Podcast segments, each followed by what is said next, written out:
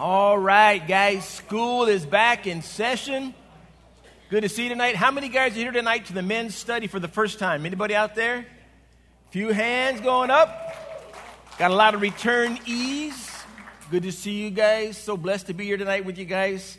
Plan for tonight, we're going to have a little Bible study. We're actually going to go through the whole book of Titus in like 15 minutes. Can you believe it? It's only 46 verses, so it shouldn't be too hard. But also, right after that, we're going to have the overview and then of Titus, and then, of course, the orientation where you guys are going to hear from Bob on what uh, men's ministry is kind of all about. Then you have opportunity to join groups and to go hang out with the brothers. It's a good thing. A couple of uh, things, announcements for you. We do have t shirts. We have last year's, uh, what we would call the men's ministry logo. And then this year, we came up with the design, two designs actually, for the theme this year. The theme this year, what's the theme this year, you guys? Anchors. Now we have this style plus Lee modeled that style right there. Lee has the other style. The anchor goes straight down. So we're taking pre-orders tonight back there with Larry. And by the way, Larry, raise your hand. Larry needs help. So you guys here, you're, you're just looking for something to do. You got plenty of extra time. We all get extra time, right? Ha plenty of time. He needs help doing all that stuff in the back, so you could see him about that. But also, guys, go get a pre order. There are t shirts for sale. 10 bucks. We're not making any money on it. We're just doing it cost. But uh, it's cool to see. And I love this design. Came out good, huh? The anchored there. So that's the theme. Um, one of the first things that we're going to be doing is October 1st, we're having a fellowship night. That's where you bring donuts plus a bunch of food to eat. So uh, your group leaders will tell you more about that. We'll announce that next week as well. It's a time where we just bring food and we fellowship. We get to know each other. The ladies are doing that tonight, but we know the guys are kind of slow at coming, so we do a few things, and then they hear the word food and they show up. So it's kind of amazing thing. Uh, the, the next big event on the calendar for the men's ministry is our next men's breakfast, Saturday, October 5th. Pastor Rick Doucette will be back with us. Ricky D. You guys remember Rick Doucette? Yeah, love that, brothers. He'll be back with us. And then the following Saturday, we have the Veritas Evangelical Seminary Apologetics Conference. It'll be in the main sanctuary. Guys coming in, teaching, just going to blow your mind with what these guys teach on us. That's, they're so smart. It's a cool thing. Uh, just a reminder for you guys in the men's ministry where do we park, guys? Out and back, out in the back 40 there, leaving the uh, area over there for the ladies. And want to do let you know we have a bunch of resources available for you. You guys all got your bookmark there? How you like that, huh? Fancy, huh? Anchored. So that's for you to put in your, your Bible. Um, we have the daily bread. Uh, we have the through the Bible reading plan that the church follows. These are all designed, and you'll see why in a minute um, why we have these available for you guys. We also have for you available kind of this little booklet that I had Jeff put together. Um, actually, we put it together. We just asked him to put some stuff in it. These are the Calvary Chapel distinctives, um, really more like what Calvary Chapel South Bay believes.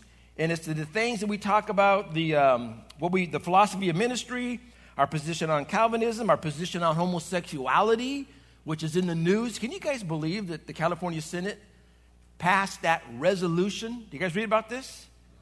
Type in California Senate resolution on the LGBTQ. It's a resolution, so it's not a law. And it's the same knucklehead that tried to do the same thing last year.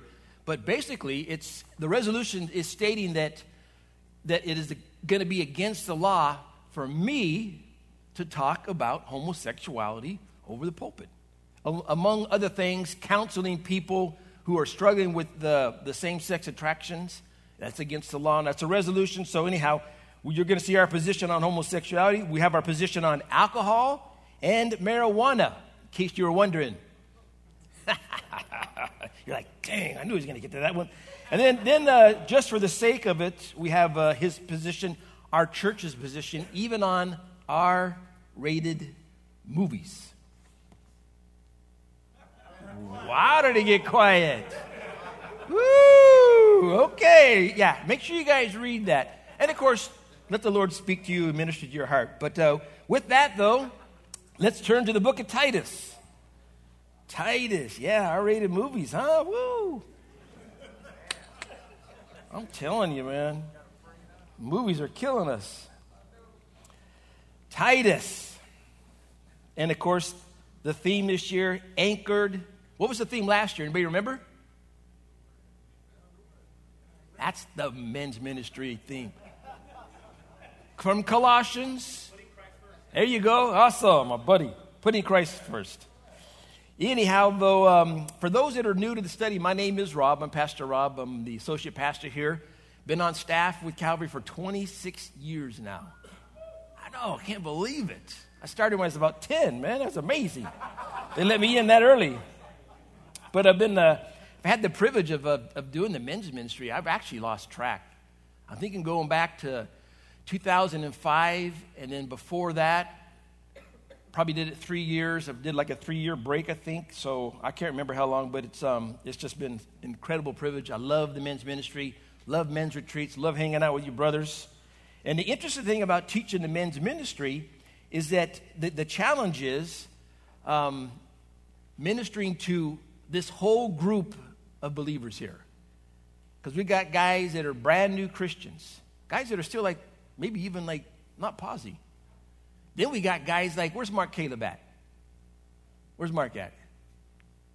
Mark, how long you been here at Calvary? 37 years. Mark is what we call a veteran with a capital V. So you have guys of all different um, places in their Christian walk, different ages, veterans, some who have always been with Calvary, and then some who have been from other denominations that come on in. So, with that, over the years, we've chosen to teach through a book of the Bible, um, much like what Calvary does, of course. Uh, we've chosen to stay in the, the epistles for the most part because of the, uh, the length and, of course, the impact that the epistles have. I mean, you take the the 13 books that, that Paul wrote, 14 if you believe he wrote Hebrews, and just stay there. I mean, there's so much, I mean, it's, it's everything. It's not that you don't want to teach and read the whole Bible, but as far as the teaching goes. So this year we're going to be in Titus, of course, um, the theme anchored, holding fast the faithful word from Titus chapter 1, verse 9, holding fast. And praying about this, looking at this book, and just realizing that it is so important, guys, that we as Christian men that we get this concept of holding fast the faithful word locked in our brain and our our heart my heart for you guys is it, that you become men in the word and therefore becoming men of the word and kind of what sparked this whole thing just um, you know talking to people and going to different places even different churches and such and talking to people about you know how often do you read the bible now of course you're men here on a Tuesday night, and you've heard it said before, you know, it's kind of like preaching to the choir a bit. But I venture to say that even in the room of men here on Tuesday night, there's a lot of guys in here that do not read their Bible every single day. Hence, anchored, every man, say it with me, every day. Every man, every day. Every man, every day. And that's our goal. That's our desire. That's the men's ministry leadership's desire for you guys. And I've been a Christian now for 31 years. And I got to tell you, if there was, if you, you were to ask me, Rob, what's, you know, what has made your Christian walk the Christian walk that it is? Something like that. And I have to tell you, there's only, there's one thing. One thing, guys, that, that looking back all the years, and I don't even remember when or how it was instilled into my life, but the reading of God's word, meditating on it, memorizing it, what we would call devotions, guys, that is the answer for the man of God that stands up here before you tonight. I mean, I've been to thousands of services. Think about it 26 years, even 31 years as a Christian, thousands. I've been to conferences, pastors' conferences, men's conferences, been to retreats. Retreats is, is the second, it's a good close second. I love retreats studies, done studies. But, guys, it is the Word of God, plain and simple. And, and we're going to beat that into your heads all year long. And the goal that we have as men in leadership is that maybe even tonight, maybe even starting tomorrow, that every man that comes into this men's ministry would be a man that's in God's Word every day. Every day without excuse unless you're in the hospital having back surgery or some crazy thing, But I got to tell you, there's few and far between the times that I have not been in the Word of God on a single day. And so, us, number one, we see in the screen there the Word. Every man, every day, our goal. Seven days a week, continuous emphasis and challenge, guys. Why? Why? What is 2 Timothy 3 15 and 16 and 17, guys? All scripture given by inspiration of God and is profitable for what? For doctrine, for reproof, for correction, for instruction in righteousness, that the man of God may be complete, thoroughly equipped for every good work. There's nothing you guys need outside of God's word. It is what will give you everything that you need to live this life. But how many can hear tonight can say that this is reality? And just think of the difference in your life if it was. Think of the difference that Christianity, what, what, it, what it would look like if every person who, the, the day they got saved, the next day they were men or women in and of the Word of God, seven days a week. I think it'd be revival breaking out, if you ask me. So we have the Word, but then, of course, the Word translates into your walk. And this, this word walk translates to obedience to the word. To not just be hearers, but be doers, you guys. To instill in you guys a desire to, to do the things and to be these men of God. And honestly, you guys, you could know the word forwards and backwards, but it does you no good unless you do what? Unless you obey what it says. And guys, disobedience, as we all know, comes at a great cost, a great price. Great story in the Bible about Saul, the first king of Israel. There in 1 Samuel chapter 15, a great illustration, great leadership chapter, where the Lord, through Samuel, tells Saul to go and utterly wipe out the Amalekites. And so Saul goes thinking he's going to do all this, and he, he, he does a partial job. And then he blames the people for saving some of the plunder. They, they, they keep the king alive. And the Lord speaks to Samuel. Samuel comes and just rips Saul up one side down the other. And, and ultimately, what happens is, and Samuel, that famous line, to obey is better than sacrifice. And Saul's disobedience cost him the kingdom. It was taken from him and given to David, who was a man after God's own heart. But on the other hand, guys, when I obey God's word, the blessings flow like crazy.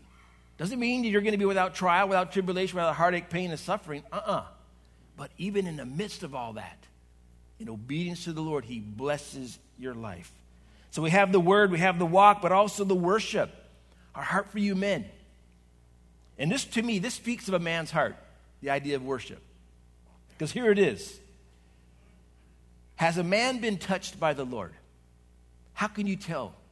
I'm going to tell you what, from my perspective, being up here, that a man who worships the Lord has been touched. And you can tell.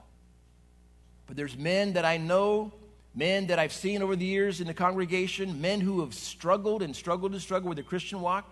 And you know what they do during worship? Oh, nice singing. If you're not a man who worships, I wonder if God has truly touched your heart. I see it as the fact that, you know what, when, when a man has truly been changed by God, it's like God puts worship in his heart. It's like it's DNA, spiritual DNA. It's like Ecclesiastes tells us, Solomon said that God has put eternity in our hearts. God has put worship in your hearts. Why is there worship in our hearts? Revelation chapter 5 tells us that every single created thing in the universe will one day be doing what to God? Worshiping, brothers. That's, that's our future. Man. So the word, the walk, the worship, and then all of this translates into our relationship. This personal relationship and desire to know Him more through His word, through prayer, through study, through fellowship, through devotion, this personal relationship. And that to me obviously, the, the greatest benefit of, of coming to Christ, apart from your, your sins being forgiven and eternal life given, is you have a personal relationship with the creator of the universe. You can abide under the shadow of the wings. You can, you can stay in this place of fellowship. You can abide in him. And as John 15 tells us, he abides in us. He's the vine, we're the branch. Think about that, guys. We have a personal relationship. No reason to be lonely. You don't need anything else except that. And then, of course, when we look at the emphasis of all this, especially in light of, of what we would call group time and, and this men's study, is, is the emphasis is on the man in his walk to point you to the word for the answers in your life, to encourage you to open up about your struggles as you, as you break off into groups, to have accountability and fellowship. And one of the most important things I think in the church, especially a church this size, is a sense of belonging. You know, that's one of the neatest things I love when I walk through the church and I think about people that are going to be coming to church. They're excited. You know what? Because oftentimes, as Christian men, you don't belong in your workplace, do you? Am I right? You're, you're the oddball. You're, you're the, there's the Christian guy again. And, and you're ostracized, maybe in your own family. How many people, how many of you guys are rejected because you're a Christian in your own family? They look at you, they kind of tolerate you. They kind of like, uh, yeah, yeah. But you know what? The one, most wonderful thing is when you step foot in a church, even a church this size, this is your home, guys. This is your church. And, and those that are new and those that are, have been here for many years, that's kind of even what the draw is to keep coming back. Is that, man, I, when, when you're in smaller fellowships, when you're doing something like this, the church shrinks. It shrinks. Now, don't get me wrong, there's thousands of people that come to this church on a Sunday morning. Are you going to know them all? But guess what? I try to. I try. You're at the doors there. I mean, I do my best to try and remember people's names, making associations as they're coming through, shaking their hands, and just trying, and as much as I can. That's just the way I am, but I know that it makes people feel like, you know what? Someone actually knows that I even show up here. Now, I came from a small fellowship. I got saved in a Nazarene church that on a on a good year, maybe had 200 people in the whole church. And everybody knew everybody, and you had your place to sit, and if somebody sat in your seat, you knew they were new to the church. Like, uh, excuse me, I know it's your first time, but uh, see, this is my name right there, you know. but man, guys, I love it when you have this sense of belonging. You know what I'm talking about? I mean, obviously, I've been here for so many years. I, I belong. I feel like I belong. But I want that same feeling and same comfort and peace for every single man that comes to this church and woman, anybody. So, so men of the word, men obedient to the word, men who worship, and men who know Jesus. That's, that's our heart for you guys. And so now looking into this book of Titus. Turn you're forgotten to Titus chapter 1 there quick. And of course, you might know this is a pastoral epistle, one of three and this is one of the last books that uh, Paul wrote, um, his personal letter to his sons. Of course, this one son in the faith. Um, short book, three chapters, 46 verses, which is really actually kind of cool. We're actually, one of the studies, we're actually only going to be in one verse. And it's kind of give me a sense of like freedom that, you know what I want to do? I'm going to concentrate each study on really one main point. There'll be multiple points in there, but the one main focus for us all in these studies. And it was written, they believe, between 64 and 67 AD from Macedonia, and Paul was there, but he was on his way to Nicopolis, and this letter, they believe, Zenas and Apollos delivered it, as you can see in chapter 13, chapter 3, verse 13. And of course, the purpose ultimately to encourage and strengthen a young Titus that he'd been out there on the island of Crete with Paul, ministering, setting up churches. Paul pulls out, goes to take care of business, but he leaves Titus in place there. And he'd, he'd led Titus to the Lord. And in the, um, the, the writing of it, Paul really he establishes his authority, for one, as we see, but also he establishes Titus's authority. in this letter that would be no doubt read publicly to many of the churches. Titus getting the, the really the, the scepter, you know, pass or the baton passed to him from Paul. And a written to instruct Titus to really simply to put things in order in the churches and to establish the leadership in these churches in order to build strong churches that were about the business of evangelizing that whole entire island of Crete. Anybody been to Crete before? Sweet. One of these days, I want to do a, uh, a, a, cruise of the Mediterranean there and, and hit all those, those islands and such. That's on the bucket list.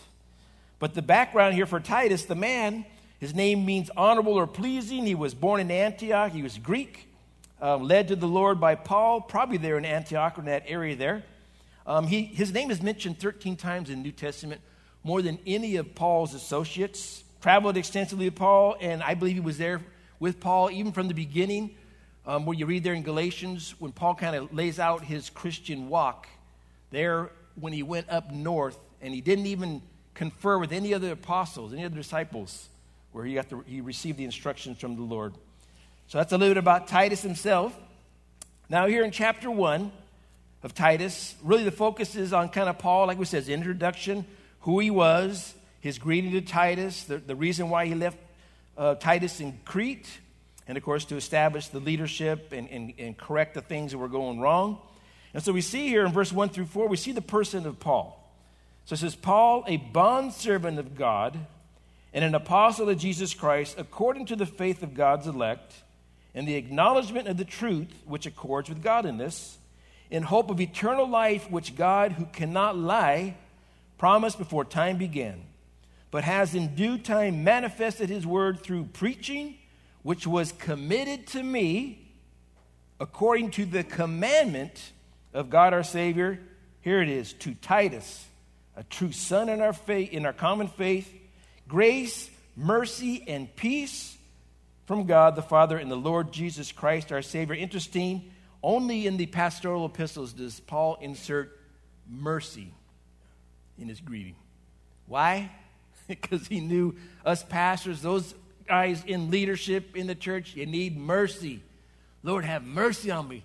So and so's coming up to pray. Lord, have mercy on me. Oh, Lord. Got this situation going on. Oh, Lord, have mercy. Got to deal with somebody on staff. Lord, have mercy. And so we see the person of Paul. He was a bondservant in heart first, you guys. Love the fact. Bondservant. That's it. I was telling somebody the other day, I kind of wish that when, I don't know, when they, whoever established calling guys like myself pastor, I wish instead of using the word pastor, they would have used bondservant. Wouldn't that have been cool? Here's bondservant Rob. That, that sounds better than pastor. Bondservant Rob, I mean, because that's the idea behind it. But of course, sad to say that, that people in their mind and men in their, their pride can take pasta, or you can turn it into reverend, or you can go even a little further, the most high reverend, or the, whatever. You guys know what I'm talking about. Then he was bondservant heart first, but then he was apostle by calling. God called him to be apostle. And of course, we'll talk more about that when we get into that first passage of Scripture. But he was a preacher by command of Jesus. And his faith was according to the norm or the standard of faith of God's elect who are saved, based upon the truth of God's word, which will lead a man to godliness. So we had the person of Paul. But then, verse 5 to 9, we had the plan. What's the plan? Okay, Titus, here's the plan. Titus was commanded by Paul, number one, set things in order to get the churches running properly in all aspects, including doctrine, and then also to appoint the leadership. And they were to, he was to appoint leadership based on these qualities that he describes here. And ultimately, it starts off number one, first thing, one who is blameless. Then everything falls from under there. Blameless. Blameless. Can that be said about me or you? That we are blameless. And then verse 9, of course, one who holds fast the faithful word, who knows it well enough to teach it and correct it, who is a man of the word, who man who lives by the word, a man who obeys the word. And these were the qualifications. And then we had the problem, verse 10 through 12, that there were those in the church, namely the Judaizers who did not follow the teachings of the apostles, namely the gospel. When you think about it, that, that's the main doctrine that was being taught in the church the gospel. Jesus came to die for the sins of man, to be raised from the dead, for the promise of eternal life and such. The introduction of Jesus into this whole thing. And they were spreading false teachings that, that had to be confronted. Paul says there that their mouths must be stopped. You know, I kind of get a picture. You guys remember Tuvai, right, Pastor Tuvai? I, I kind of picture their mouths should be stopped. Tuvai, go have a talk with that guy. And that was not the guy you wanted to have come and have a talk with you, brothers. but it doesn't mean that, of course. It means to, to talk to the person, to confront them about things. So I love that, though. So that was the problem that was going on. They're spreading the false teachings. There's nothing new under the sun. It's been happening for thousands and thousands of years. And then verse 13 through 16, we have the purpose. Now, of course, the purpose in establishing solid leadership was to be able to make sure that they could correct the false teaching, to walk according to truth themselves as an example of the rest of the congregation. And Paul here speaks in this passage about the characteristics of the false teachers. Now, interesting when he sees, says here in verse 12, one of them, a prophet of their own, said, Cretans, those who are on the island, are always liars, evil beasts, lazy gluttons. Now, who does that describe? I'm going for it. Me or you before we got saved, right? That's basically talking about heathens. I mean, you could put different words in there, okay? We before we were Christians, yes, liars. Anybody were you a liar when you were before you're Christian? Man, you lie your head. You were pro at lying, huh? I mean, you could lie till you didn't even know what the truth was. You're like, wait a minute, I'm all mixed up. My wife used to tell me, oh, the wicked, oh, the tangled webs we weave when once we practice to deceive. Ah, she would kill me with that. I remember one time we're driving in the car and I had to hit the brakes a little bit, and she's in the, the passenger seat. out from underneath her seat comes rolling some shot glasses, hitting her feet. She picks these up like, So where were you last night? As I told her I was over at a buddy's house just watching a game or whatever, and we'd been out. Anyhow, liars, liars, evil beasts, yeah, we were pretty crazy. Lazy gluttons, yes, like to eat. Lazy, just doing, but Anyhow, you see the point here. We see these the characteristics. And, and not only of the people on the island, but also the false teachers. And, and really, the false teachers, they profess to know God, but the evidence denies this. There's a lot of people we know, they profess to know God. But is there any proof? Is there any evidence? Is there anything there? And of course, he goes on to say that they were detestable, disobedient, and disqualified. That's chapter one. Chapter two. Now, in this chapter, the focus is on the character and conduct of those in the churches on Crete, including Titus himself. Are we having a problem with these screens here or something? There you go. Come on, Dan, leave it up there, buddy. So, really, in chapter 2, these instructions are designed to promote a healthy church ready for God to use. And Paul tells Titus really what he needs to teach and how the people are to act in accordance with sound doctrine. And then Paul concludes the chapter speaking of Jesus, the, the doctrine of, our, of God our Savior, and how we are to live in response to this grace of God. And so he says here, number one, we have the person of Titus. Verse 1 through 6, he says, But as for you, Titus, but as for you, speak these things which are proper for sound doctrine. And then he goes through this whole list here do this speak and teach, instructing the older men, the older women, and the young men.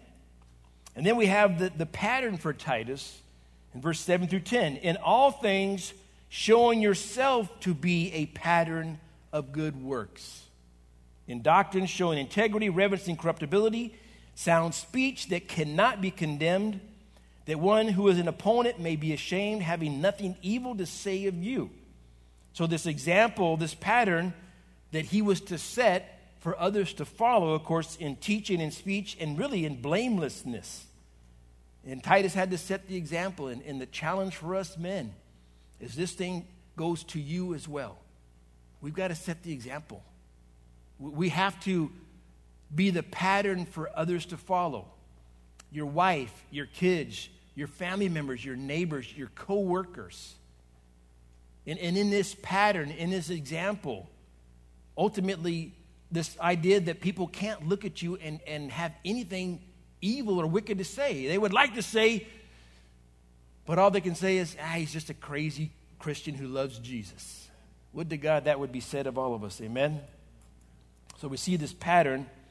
But then, verse 11, love this. We see the person of Jesus. Verse 11 For the grace of God that brings salvation has appeared to all men.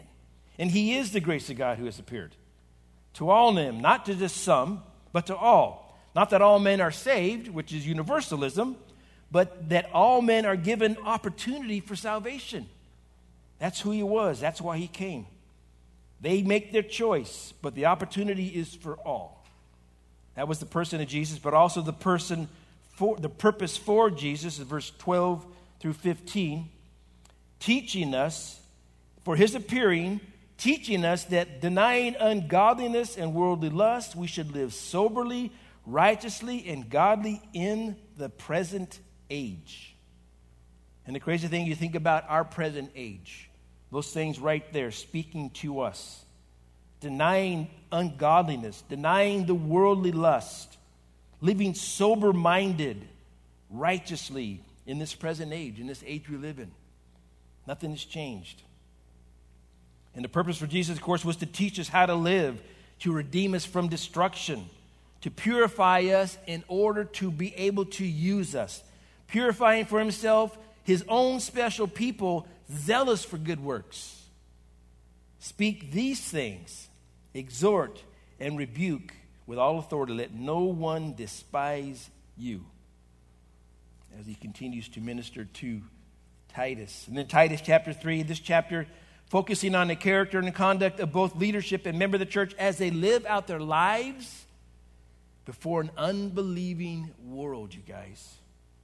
And he just goes through. Here's, here's just, here it is. This is what you're supposed to do. This is how you're supposed to live. Number one, the people, verse 1 and 2.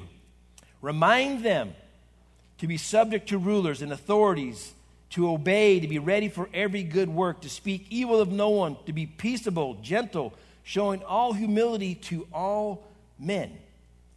He reminds us, remind them, his own special people. You're God's own special believer, the believers. Paul gives seven distinct instructions for us, the believers. And then Paul throws in here this verse here, the past. For we ourselves were also once. Anybody like that word foolish in there? disobedient, deceived, serving various lusts and pleasure, living in malice and envy, hateful, hating one another. That's the past, you guys. Thank God we have been redeemed. Thank God we are new creations. Thank God we don't have to live like that anymore. That's the past. And then number three, I love this the praise. Verse 4 through 7. Man, but God, you guys. But God. But when the kindness and the love of God our Savior toward man appeared, not by works of righteousness which we have done, but according to his mercy, say with me, he saved us through the washing of regeneration and renewing of the Holy Spirit, whom he poured out on us abundantly through Jesus Christ our Savior, that having been justified by his grace, check this out. This is what we get we should become heirs according to the hope of eternal life. Man, it doesn't get any better than that, guys. The benefits of knowing Jesus, the benefits of getting saved, heirs according to the hope of eternal life. Man, anybody ready for eternal life? You ready for heaven? Think about it, heaven. Think about it. What we don't realize is that heaven is a place where there is no sin. See, there's, there's not even our ability to comprehend what that would be like because we've never lived anywhere except where sin rules and reigns the heart of man. The praise, you guys. Heirs according to the hope of eternal life. The number four, again, we have a plan, the plan, verses 8 through 13. Again, Paul tells Titus a plan. Verse 8 This is a faithful saying, and these things I want you to affirm constantly that those who have believed in God should be careful to maintain good works. These things are good and profitable. So he says, Hey, Paul, here, here's the plan affirm constantly. Number two, avoid distractions.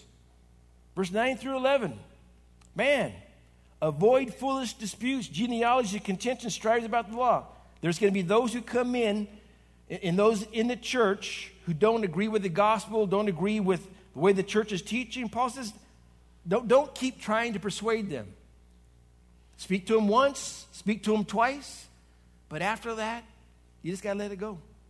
Don't get caught up. Don't get distracted. Don't, don't be caught off course.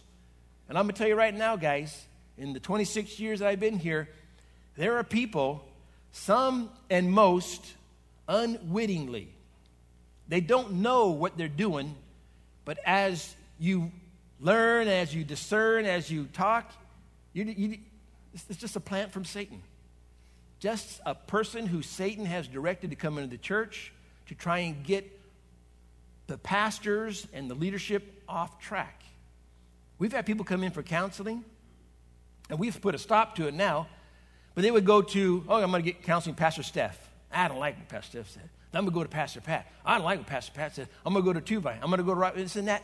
And before you know it, that person was calling to get counsel and, and tying up and, and causing just conversations. You've been dealing with this, catch it. You know what, brother? See the door? Don't let it hit you on the way out.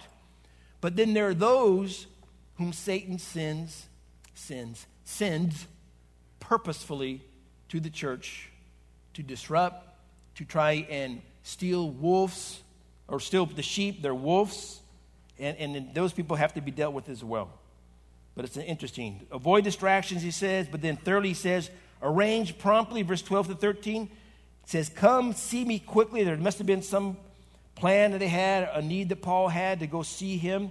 We don't know, but Paul was going to send Tychicus or Artemas, and, and when he, they came to relieve um, Titus, Titus was going to meet up with him and uh, hang out with him and then, of course, verse 14, the purpose, one more time.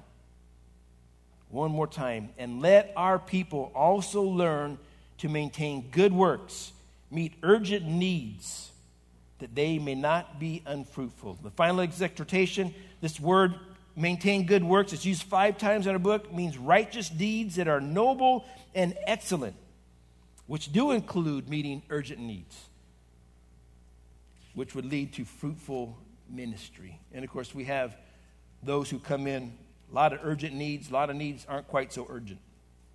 So, in conclusion, Paul told Titus to appoint elders.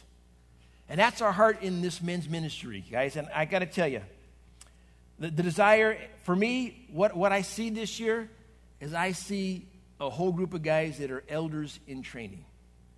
Honestly. In my heart, and I've, I've told you this before in the men's ministry, that really, ultimately, you guys are all pastors. Because what is a pastor? He's a bondservant. But you guys are pastors, you're elders wherever you go, wherever God leads you. Now, not every single one of you will become an actual elder of the church, as far as like a men's group leader, maybe a board member, whatever, whatever. But it doesn't matter. You're elders in this church. And our desire is to train you guys up, train you up, raise you up. Because really, guys, ultimately, think about it, man, the world is coming undone. It is unraveling. Right before our very eyes, it's like amazing what we see taking place. And we say this every year, but I'm telling you what, it is, I've never seen anything like this. In our Christianity, the attack that's coming on the church, I mean, for a resolution for like that to be put out, now, of course, for that to ever become a bill, and it wouldn't surprise you one bit if Knucklehead Newsom was to sign that thing into law. A complete violation of my constitutional rights, my First Amendment rights, to believe what I want to believe, to think what I want to believe, and to say what I want to say.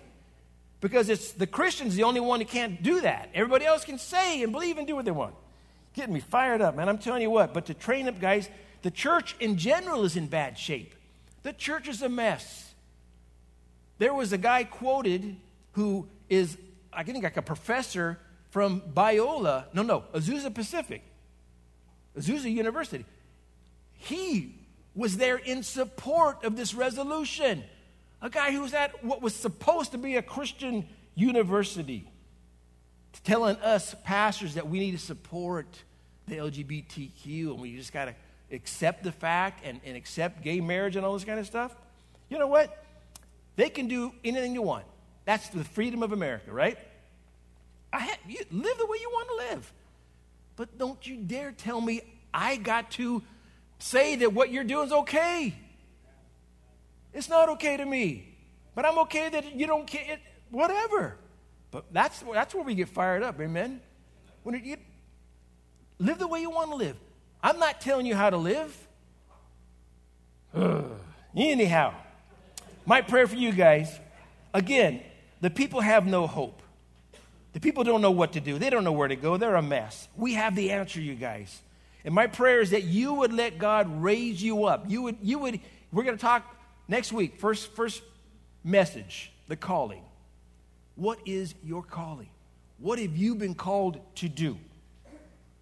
My prayer is that God would raise you up, that He might set in order the things that are lacking. And So, the question this year as we go through this book are you ready for the challenge? Do you want what God wants for you? Do you want all that God has for you? Because I can guarantee you that God didn't save you. And again, I'm preaching to the choir. You're here on Tuesday night. God didn't save you just to have you sitting in the pew and just enjoy your Christianity. Yeah, thank you, Jesus. No, He saved you to use you. He saved you to raise you up. He saved you to, to be a spokesperson, to be a voice, to be a light, to be one who points others to Christ. That's why He saved you and then heaven too. Amen? But when it comes to God and his people, man, God was all in. He sent his only son.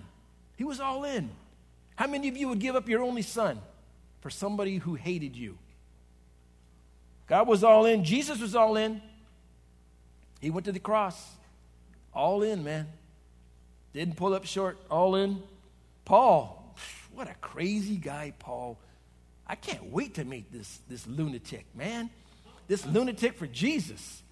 This guy was so on fire for the Lord. Of course, all you got to do is read the book of Acts and you see the story of Paul. Every time he went into synagogue, what happened when he came out the door?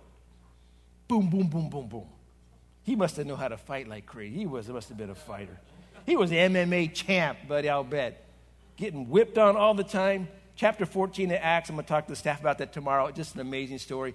he goes into uh, Iconium, Lystra, Derbe, whatever, and the Jews hear that he's there, the, the Iconium Jews, they come, they grab him, and then they stone him. They stone him, and they drag him out of the city thinking that he's dead. How far did they drag him? This cracks me up. It wasn't like 10 feet. He was out. He was dead, they believe, of course. That's when they believe that he, he got that great vision. But then he gets up, shakes the dirt off him, and says, We must, with much tribulation, enter the kingdom of God. Let's go back in town, guys. You're nuts. I'd be like done with this stuff. Crazy. Paul was all in. He was all in, and Titus was all in, you guys. A true son in the faith. He was committed to the cause of Christ. But the question, of course, how about you? How about me? How about us? Are you all in? Are you all in, brothers? Because 2 Corinthians 5:15 says, "For Christ's love compels us, because we are convinced, convinced that one died for all, and therefore all died, and he died for all, that those who live should no longer live for themselves, but for him who died for them and was raised up." What does that look like in your life? Are you living for Jesus? Or are you living for yourself? We'll explore a lot of that as we go through this book. It's going to be a great year. Let's pray, brothers. Father, again, thank you for your word. I pray, Lord, that as we continue this men's study, that, Lord, you would put into the hearts of every man an incredible love for your word, Lord. And that, Lord, in their desire to really to discipline themselves, to get up early if they have to, earlier than early, to read, to receive, to grow. Lord, you would bless their obedience, their desire, Lord. You would fill their hearts to overflowing. God, you'd raise them up, you would use them, you would, you would help them find that place you have, really, Lord, tailor made for their lives. I'm excited about what you're going to do, God. Lord, we see the signs of the times. We believe you are right around the corner as we see this world collapsing and people so hopeless, so hopeless that even pastors are killing themselves, Lord. Father, help us to be men who, who stand in the gap, who are, are on fire for our families, who are setting an example, a pattern for our kids to follow, for our family members, our co workers, that we would not be ashamed of the gospel, that, Lord, we would stand boldly and proclaim the truth. And we would draw the line in the sand and say, No, we're, we're not going there. We're not doing that. We're going to live blamelessly, above reproach. We're going to hold fast the faithful word.